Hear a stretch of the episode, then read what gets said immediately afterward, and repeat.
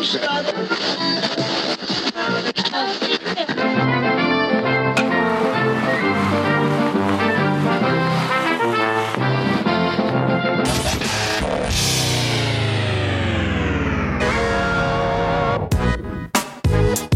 right, welcome back again to another episode of Sean and Ed's Do Baseball. Uh, that's Sean. He's Ed's. And today we're going to be doing some more baseball. We're a baseball history podcast where uh, we take turns exchanging stories from baseball history. And uh, last time I told Sean a story, so today Sean's got a story for me. Before he gets into it, Oh, I want to say okay. follow us on our social medias, which are Twitter at doing baseball and Instagram at doing underscore baseball. Uh, you can also find us on Apple Podcasts and Spotify, so check us out there. Leave us a review. Yes. Maybe. Tell us what you think. Or give us a rating. Yes, five stars. Or one star. Five stars. All right. Sean, tell me a story. All right. So I got a different story. It's well, it's not even different. It's just Uh, hopefully, it's different. it's same story I told before. This is a story about people dying at the baseball Uh, park. if you haven't checked that one out, that one I'm particularly Yeah, that's your of. favorite one. Yeah, yeah, that's a couple episodes ago. But this one, uh, so we start with the Coastal Plain League. Coastal Plain League. The Coastal Plain League uh, originally started back in 1937. It was a Class D league featuring teams from Virginia to Georgia in towns like Fayette, Greenville, Edenton, and New Bern. The league Okay. pa- the league paused in 1941 for World War II, uh, but started up again uh, after the war and had its final season in 1952. In its short existence, many great players went through that league, including Cal Ripken Sr., Ted Williams, etc., etc. Uh, Okay. the modern These coast- two guys, etc. etc. uh, the modern Coastal Plain League came to be in 1997. Uh, the league was founded by Pete Bock. Bock conceived the idea in the early 1990s while traveling long distances to uh, Valley Baseball League in Virginia to see his son Jeff play. Uh, Bock and experienced sports executives wanted a collegiate summer league closer to home. So, a collegiate league, if you don't know, Edsy, is like a league for college players in the summer. Right. Uh, the most famous is obviously the Cape Cod. I was gonna say yeah. that. So that's like so it's it's it's these guys are like D one D two baseball players that are home for the holidays or home for the summer break, Mm-hmm. and this is the kind of baseball they play. Yes. So it's good baseball. Yeah. It's like Uh, a showcase league. Yeah, They're like the best- the best They're like college players, 19, right? 20. Yeah, yeah, Right, 19, yeah. 20 year olds. If they if they're from your neighborhood or area, in, even if they're not, they might play around. So he he acted. He became the the Coastal Plain League began play in 1997. 23 years later, it is one of the nation's premier summer collegiate leagues, attracting players from all over the states. It started with just a few teams, but now has grown over the past 23 years uh, to 15 teams, and they compete over a 52 game season every year for the Petite Cup. Petite, or it's, it's either Petit or Petite Cup. Let's go petite. Yeah, let's go Petite Cup uh, in the league championship.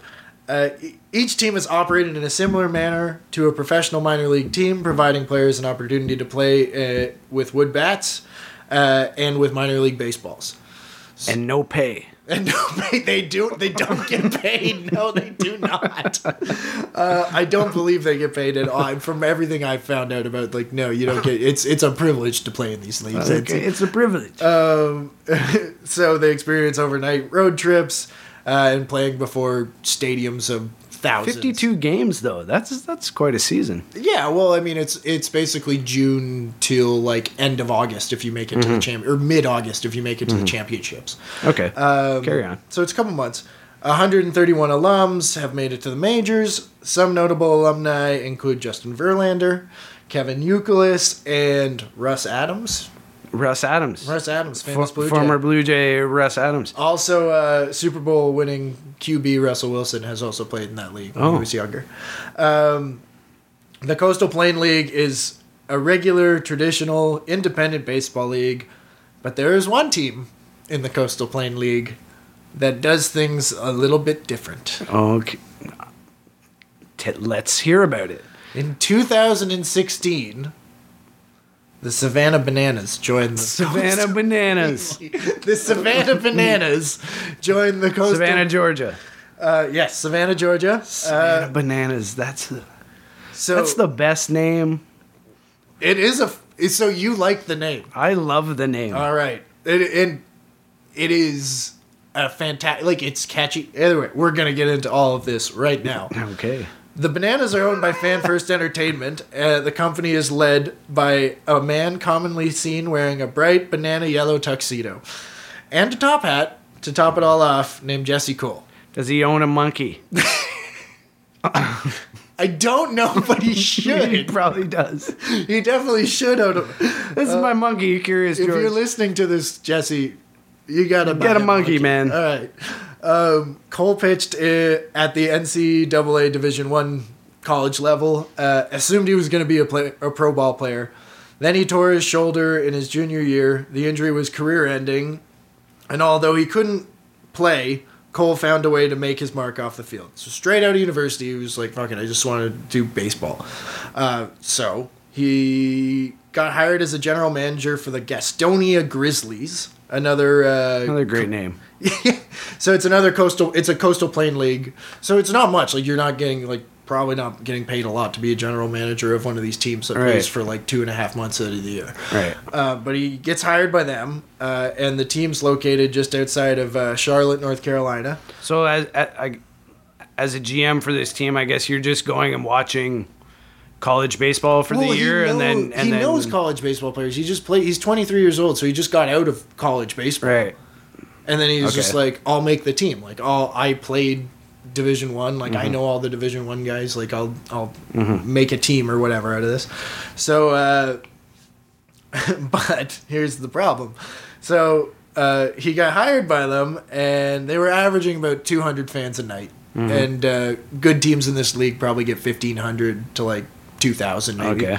Uh, and So they got had some lost attendance hundred in over the previous season, and they had two hundred and eight and sixty eight dollars in the bank. Two hundred sixty-eight dollars. So they were on the brink of collapse. No kidding. Yeah. Um, Cole started reaching out to the community, trying to attract sponsors, as any manager would do in Right, this situation. right. After working that angle and not getting much back, he approached uh, the owner with an idea. Are they wait? Are are, are they called the Bananas? No, point? they're the Grizzlies. This is the guys. Oh, okay. This Grizzlies. is still the Grizzlies. Oh, this is a story. Right. Right. right. Okay. It progresses. I was ahead of myself. Yeah, yeah. So he's still 23, working like just Not got a out great of college. listener. Yeah. So uh, he approaches the owner. He says, "Ken, we can no longer be a baseball team. We need to be a circus, and maybe a baseball game will break out." The owner, so Ken, was just like, "Sure, we got nothing to lose." okay. Fuck it. We're a circus now. So him and his friends, once again, like young twenties, Is that the yellow suit guy? y- you'll get we'll get to that. Okay. Not just uh, so him and his friends, his college buddies, started coming up with promotion ideas. So not just like T-shirts and T-shirt cannons and bobbleheads and other shit. They started doing. Uh, we came up with flatulence night, where we gave away whoopee cushions. Well, at fart night. Yeah. Uh, we had a farting contest on the field, a bean burrito eating contest, a salute to underwear night where anybody wearing their underwear outside of their pants got to come in with a free ticket.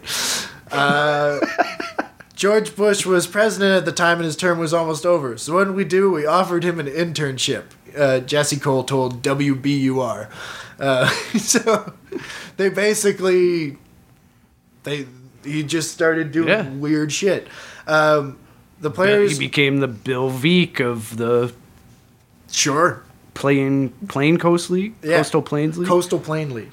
Uh, so the players joined the fun, uh, personally handing out programs and coming up with choreographed dances and hijinks to perform between innings.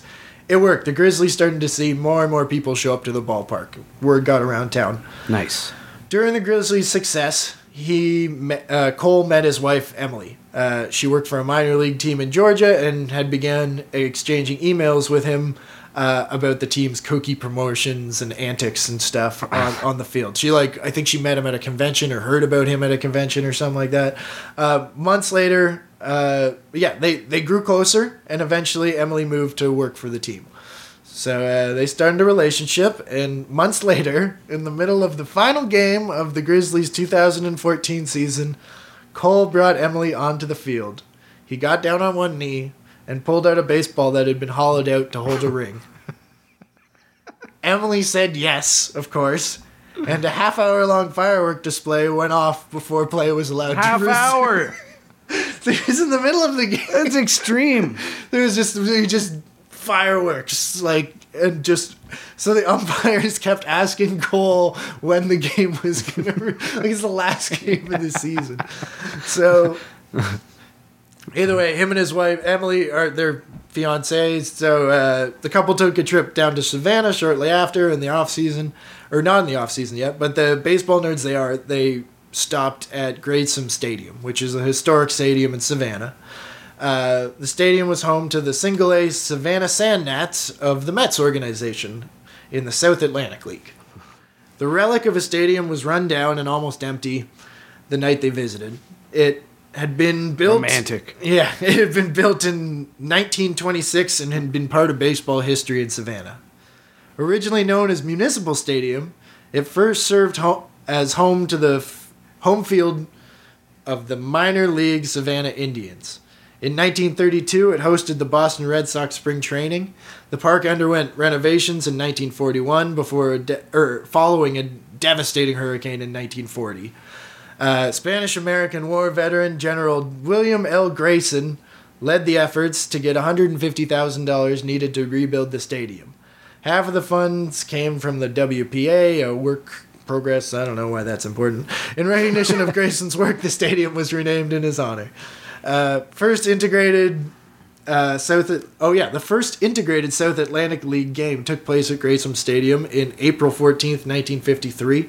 The Savannah Indians having two black players, Albert Israel and Junior Reedy, in the starting lineup on opening day. And this is like remember this is Georgia. Like, this is Georgia.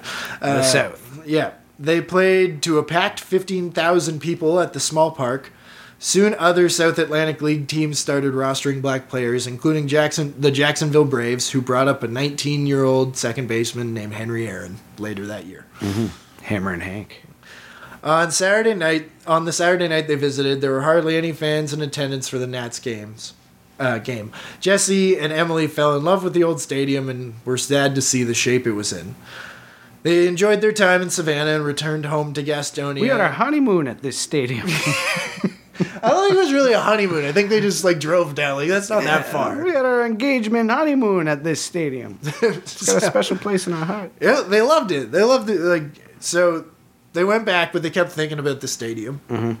And uh, Jet Cole himself called the the owner of the Coastal Plain League, and was like, "Yo, if that stadium's ever available, we're putting a team there." Okay. So, but they were just. This wasn't real because the Mets already. And I'm not going to tell you what it is, but boy, do I have a name.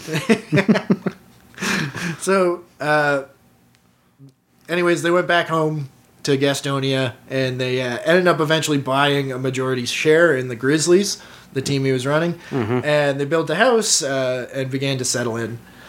Next year, or yeah, the next year or two were low points for baseball in Savannah. The stadium was falling apart, and the Mets were demanding a new stadium or they would leave town. No Savannah team uh, averaged 2,000 fans since the 1947 season. Uh, Jesse and Emily closely followed the drama in Savannah. That was awesome. I really wanted to highlight that pronunciation. I fucked it up. The drama in Savannah. the drama in Savannah. I like had a note that I read afterwards. I'm like, Screenplay note in there. yeah, but the Mets were being the Mets this? were being ditched to Savannah too. Well, by Yeah. the sounds of it, like Yeah. I don't know, don't. But the Mets were essentially like, build us a new stadium, and they were like, no, They were, yeah, they were doing. The they were doing one. the sports team, Yeah. small town were- government thing. Yeah, exactly what they were doing. Um, so the Nats announced they would move after the 2015 season Mm-hmm. if a new stadium wasn't built. So there wasn't going to be a new stadium built. Um, Jesse and Emily couldn't resist. We will not stay here. Shut up. they couldn't resist the call of the old dilapidated stadium they had fell in love with. Uh, in the fall of that year, they made a bold move and bought Grayson Field and their second franchise in the Coastal Plain League. Okay. Upon the initial arrival in Savannah, they found the stadium in extremely rough shape. The Mets had just cleared literally every. They took the seats. I don't know if they did that, but also I don't know what the contract was like or whatever. But like, it sounded like the Met. They were like, there was no like outlets. There's no doors. There's no like that. That's the kind of shit they were dealing with. Um, so the Mets had cleared out everything. There weren't even phone lines in the building. What? So they got to work uh, with their 23 year old team president, Jared Orton, and a few interns straight out of college. Uh, the stadium was gutted of all equipment and they just had to start from scratch. So they realized they had to spend even more money than what they'd already Yeah. shelled out. well, yeah, because the Mets took everything. Yeah. so immediately Jesse and Emily started getting in touch with the community in Savannah to let them know a new team was coming and it was going to be different. They were met with little enthusiasm and they sold one season ticket in the first two months. One season ticket. Yeah. Uh, at the same point, they were like renovating the stadium and like doing all this shit. Right. Uh, so they were putting a lot into this. Uh, so they were at a friend's wedding in New Jersey, and they got a call from the company COO with bad news. Their account was in overdraft, and they were completely broke. They were millions of dollars in debt from the purchase and had no money left. So they drove back to North Carolina from Jersey. Obviously, a long drive, but they concluded they had one choice. They were going to sell the house in Gastonia that they had just built and move to Savannah.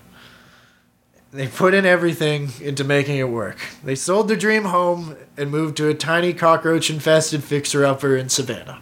I thought they were gonna move into the stadium. That would be we love this place. Jesse, if you're listening to this, he's probably like, Should have done that. Damn it! Should have just. Should have just lived at the office. So they uh, emptied their savings account and went all in. They believed in the stadium and they believed they could sell their kind of baseball entertainment in Savannah. Mm-hmm. Uh, first thing they needed was a name. okay. So we're in long pause. Yeah. We've been building to this moment. Yes. It's a great name. On November 13th, 1915, Savannah announced it was teaming up with Savannah Morning News to launch Help Us Name Our Team contest. The contest ran for just over two weeks, and over a thousand people wrote in suggesting names. Four other finalists were the Anchors, the Party Animals, the Ports, and the Seagulls. Uh, one submission stood out. Only one of those thousand people, Only one person thought of this. the Savannah Bananas. Genius. So it's genius, right? Like It the- is. so amazing. on February 25th, 2016, Jesse and Emily announced the team name. Within minutes, the Savannah Bananas were number one trending on Twitter. Good Morning America called them the logo of a scowling, uh, a of a scowling bat wielding banana I'm gonna look was a hit, up. and merchandise orders were flooding in from all over the country. Uh, it was the success they were hoping for right off the bat. Like even before they played a game, they were just making money Yeah. off merch. No kidding. It's- So I I'm looking gonna- at it right now. It's fucking amazing. I was gonna order you a hat, but I realized I didn't know your hats. Have you seen this picture of them wearing kilts in a game? Shut the fuck up. We're getting. Okay. Why don't we just look the on phone the down, put the phone Sean down. started telling me a story, and I was just like, "Fuck that! I can just look it up like I'm gonna look at, do my own research.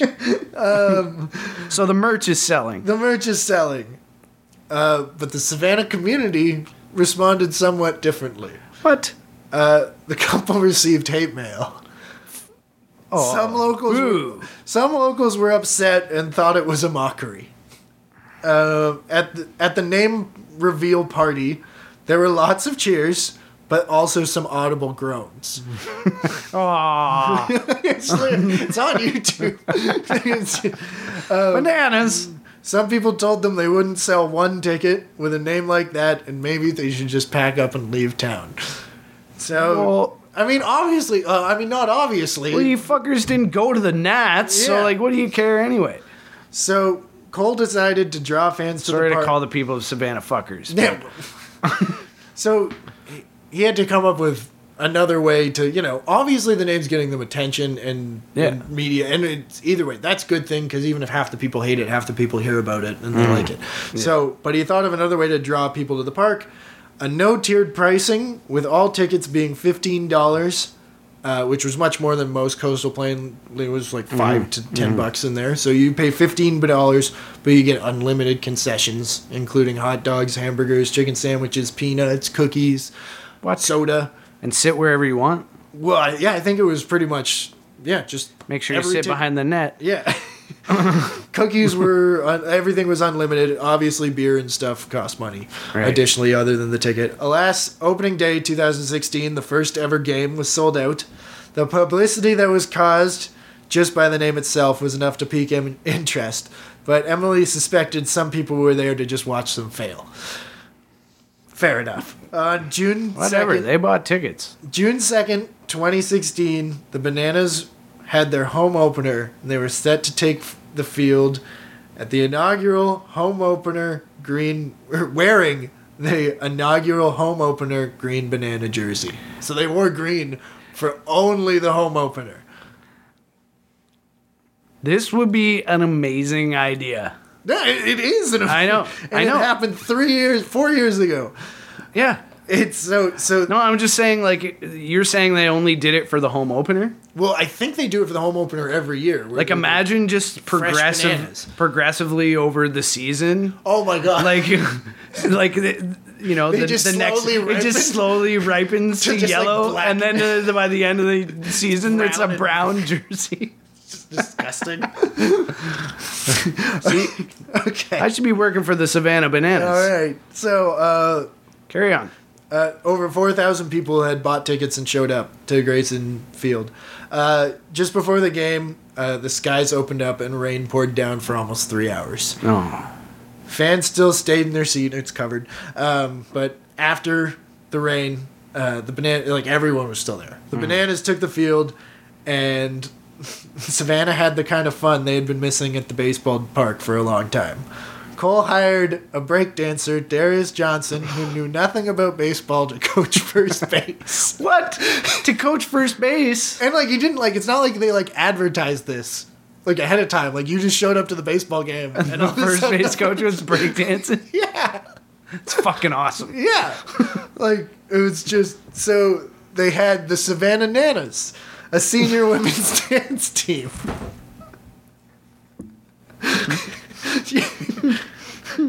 so it was a bunch of there was 65 plus and uh Oh, I was so close to doing a spit take there. yeah um I, I don't know if this is The was Savannah Nanas. eventually they, they got the Savannah man nanas as well so there was the the grandpas and the the grandmas It's the best team Uh, ever. yeah, an older male cheerleader Squad. with, with dad bods. Uh, they their Dad wacky antics squad. and promote like they did crazy things between between like you can look on YouTube and stuff and see some of these. Uh, so like they'd have like you'd have to like they'd tie a banana like hanging between your legs like a guy obviously Right. and you'd have to try to like push a beach ball like to first base like, it was anyways they're doing some wild stuff uh, and they also had a 30 piece pep band playing live there was no like recorded music it was just like a, a big 30 piece like you'd see at like college football stadiums Awesome. and stuff Amazing. uh, the team got whipped losing 9 to 5 by lexington That's not but that everyone whipped. in attendance, well, whatever, it was Anyway. bad. They made like six arrows. Like it wasn't a good Okay. game. But everyone in attendance saw something they had never seen before. Fans loved it, and word spread, and people flocked to the stadium. In the first season, the Bananas led the CPL in attendance with 91,000 fans across 25 regular season home games. nice. And you can do the math on 95 or 91,000 times 15. Um, That's some good money. Uh, there were three playoff games uh, as well uh, included with the and 18 sellouts. Uh, yes, there were playoff dates because the Savannah Bananas were not just fun; they were, were actually good. at baseball. Well, when you have fun. So that that's something like I'm gonna. Well, actually, I not. I don't even. I don't even know if I included it, but there was like a weird, crazy study that like studied these guys, like the players on the bananas, and they they do better playing for the bananas with wood bats than they hit in NCAA with metal bats. Yeah. It's weird. It Yeah, is anyway, weird. Yeah. Uh, so uh, Savannah went 16 and 10 in the first half of the season, but struggled to begin the second half, going five and nine. They needed something to turn her, turn it around quickly, or else they would miss the playoffs. With 10 games left, they went on a tear, winning nine of the last 10 to be 30 and 20 overall, and made the playoffs. Nice. So n- not only that, the team broke. Bananarama. They broke the all-time Coastal Plain League batting average record, batting 303 as a team. Mm-hmm. Their pitching staff put up a 3.56 ERA, E good for second in the league. So if you combine those two things, like they were, it looked like they even like some of their losses were like hard luck. I was like down like the box score Yeah. hole in this Yeah. the CPL website. Uh, they earned number one seed out of the Western Division in the CPL playoffs. First, they beat Ash, the Asheboro Copperheads, and then the Forest City Owls in the Western Final. The Bananas were able to score two runs in the bottom of the eighth in front of a wild home crowd to win the Western Final two 0 They had made they had made it to the Petite Cup Championship Series, and they were going to play the Pens- Peninsula Pilots. Uh, the team split the first two games of the best of three series. The Bananas scorched the Pilots eight to four at home in Game One before going on the road and losing Game Two four to three. Uh, in a heartbreaking fashion, their bats woke up late, but they tied the game. I think they tied the game at three, and then in the top of the eighth, but then lost it in the in gave up like one hard luck run in the bottom of the eighth. Too Uh, late. too late. In the deciding game, the Bananas went up six to nothing, and unfortunately, this is away. Uh, Peninsula had a, the better record in the regular season. Right. Uh, so uh, they went up six to nothing before the Pilots stormed back uh, to be down just one, eight to seven in the later innings. Uh, they added a, a insurance run and turned to Bananas closer Ryan Flores to finish out the game. The Bananas were CPL championships, and the team had done almost. And the team had almost cost the team that had almost Jesus Christ pronunciation, Come on. Sean. The team that had almost cost Jesse and Emily everything was now making waves in Savannah. There you go. since since that opening year, the Savannahs have sold out 88 games in a row. Mm. Uh, nice. Most games are sold out four to six months ahead of time. Savannah is 112 and 66 since joining the league, so a 666 winning percentage. Yeah. Oh wait, no, it's not. A little bit less than that. Either way, it's good. It's good. Yeah. And at home, they have a 64 and 27 record. Uh, they haven't won the cup again, but have made the playoffs every year. There's a 435 person wait list for the stadium's club memberships, uh, which include catered food and an open bar, even. So there's like they they I guess they Yeah. added one tier. Yeah. yeah. The team continued its tradition of irregular promotions to celebrate the team's St. Patrick's Day themed game in July, which just in 2018 they became the first team to play wearing kilts, which that sentence doesn't make No, sense. but it looks amazing. Yeah.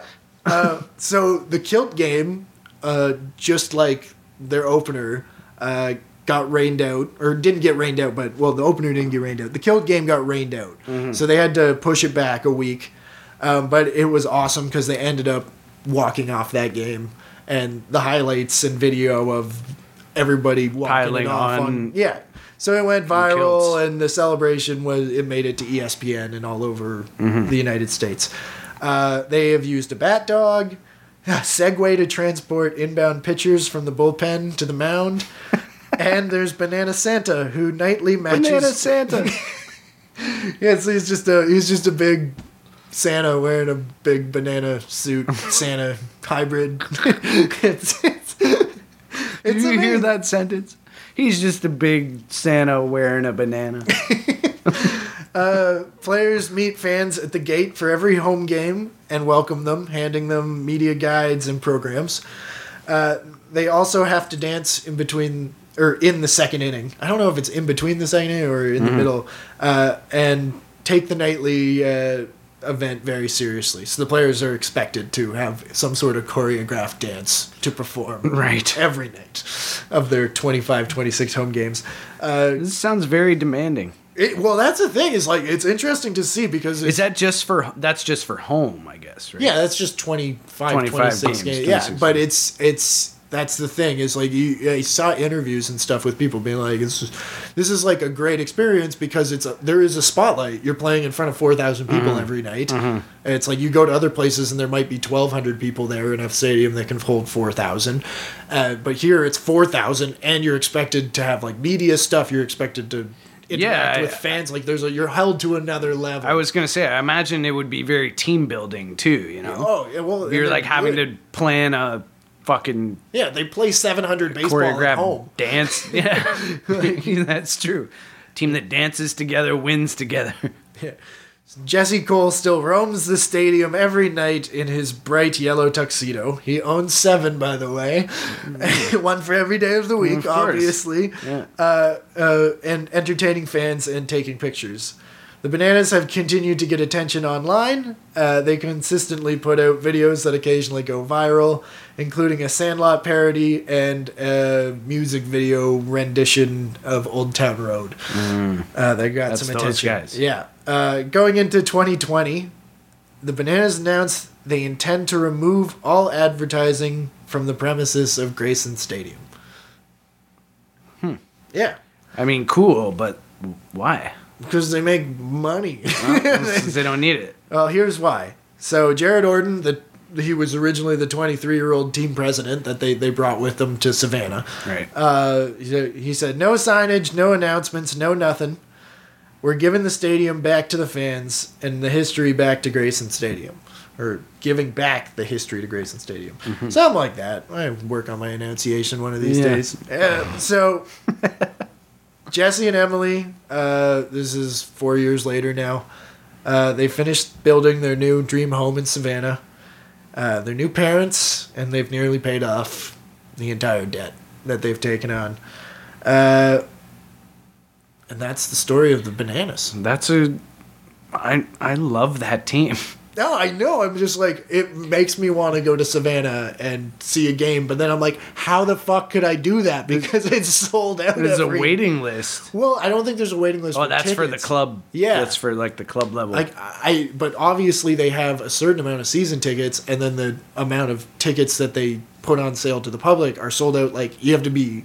It's like one of those things where you're mm-hmm. sitting there waiting. Mm-hmm. Probably. Well, we should try to sit there and wait Well, one yeah, time. we need to go down to Atlanta at least go because like right now is I mean you you know like how much the minor league experience is amazing Oh, compared to like you know your major league experience like that's that's a I, yeah, that's a place we got to go Well, and if you think about like development wise, like it's it would be equivalent to seeing like a, a low A ball league, maybe. Mm-hmm. Yeah. Right? Like it's going to be more raw. They're 19, 20, 21 maybe. Mm-hmm. But like yeah, it's it's uh it was just I, I I don't even know where I heard about that, but just reading that story was was I was just like fuck, this is just a like modern day like baseball script. it, it reminds me of uh, like it feels reminiscent. I don't know. Like I should watch the documentary again, but it like is reminiscent of like the battered bastards of baseball. yeah. with, uh, well, I, Bing the- Russell's team. the fact that the fact that they just put well first of all the fact that As far as entertainment value, I yeah well he, he he talked about in interviews as well about um you know baseball's traditionalism and stuff like that and the fact that that he's you know he hired a first base coach that doesn't even know that- yeah, that's crazy. yeah, no. So obviously, he, what he he preaches, he's just like, "Fuck it, I want people to show up to the baseball game. Mm-hmm. Like these are like it's not. This is not the major leagues. Like we want this to be fun first. Yeah. And like hopefully the baseball's good. And what he managed to do was both, which is just Mm-hmm. amazing. Like it's it's and the the Grizzlies. That's the other thing. So he like sold his stake in the Grizzlies or whatever. Yeah. And like they kind of tried to like keep it up or whatever, but it didn't really work out in the end for them. Like they they're s- back to averaging only like a thousand people a night. Like, it's probably better than before, but Yeah. but not as. Uh, and then there's a new. There's also a new team that's kind of copied their their antics Mm-hmm. called the the Macon Bacon. The Macon Bacon. Yeah, Macon, Georgia, obviously. Oh my god. These are the best team names ever. yeah, no, but I mean, I think it's uh, it says something about like the the collegiate league too is something that like is interesting because these leagues are like all over the United States, right? Yeah. Like it's Yeah, because they're small, right? They're only like, you know, 10 Well- teams maybe. But some of well, some of them go like this one goes Virginia all the way down to Georgia. So that's like Virginia, Mm-hmm. That's South pretty Carolina, yeah, North Carolina. Georgia. Like it's Yeah. it's you know obviously not in that order. Yeah. but Yeah. but yeah, so it's like fairly large. And while obviously the Cape Cod League is is smaller, Mm-hmm. like more tucked in. I'm sure like there's leagues up in New England and and New York and, Yeah. and in the Midwest and stuff like that. But it, it it was just wild that I just love that kind of baseball that you find that that's like not a lot of people know about. It's Yeah. like it's like like being like a music snob and like finding a, a, a band, but like Or a label, finding a label with Well, all these. you yeah, know. but like not even not even like a, a team that's or not even like a band that like nobody knows, but just like you're like these guys have like packed sold out shows, but like Yeah. I can go like I'm not gonna if you brought up the Savannah Bananas to an average base like Uh-huh. if they were a big baseball fan they'd probably know Yeah. maybe I didn't know but uh but it's it's like it's like finding that little like little secret in what you love and I Yeah. love finding little teams and stories like this Now we've got to go out and actually do the baseball. yeah yeah hopefully hopefully one day Yeah. we'll make it to Savannah. Yeah. So until then, follow us on Twitter at doing baseball Uh, and on Inst- Instagram Instagram, give us a review. at underscore doing baseball. Yeah. Give us a review on Apple Podcasts and Spotify. I don't think you can review us on Spotify, but follow us there because Yeah. that looks good. Thanks again to Theo for making a kick-ass drawing illustration Yeah. Really, design for us. Really like that. Yeah. yeah. Have a good one. Yeah. So he's Sean I'm Sean. and I'm Eds. We were doing baseball.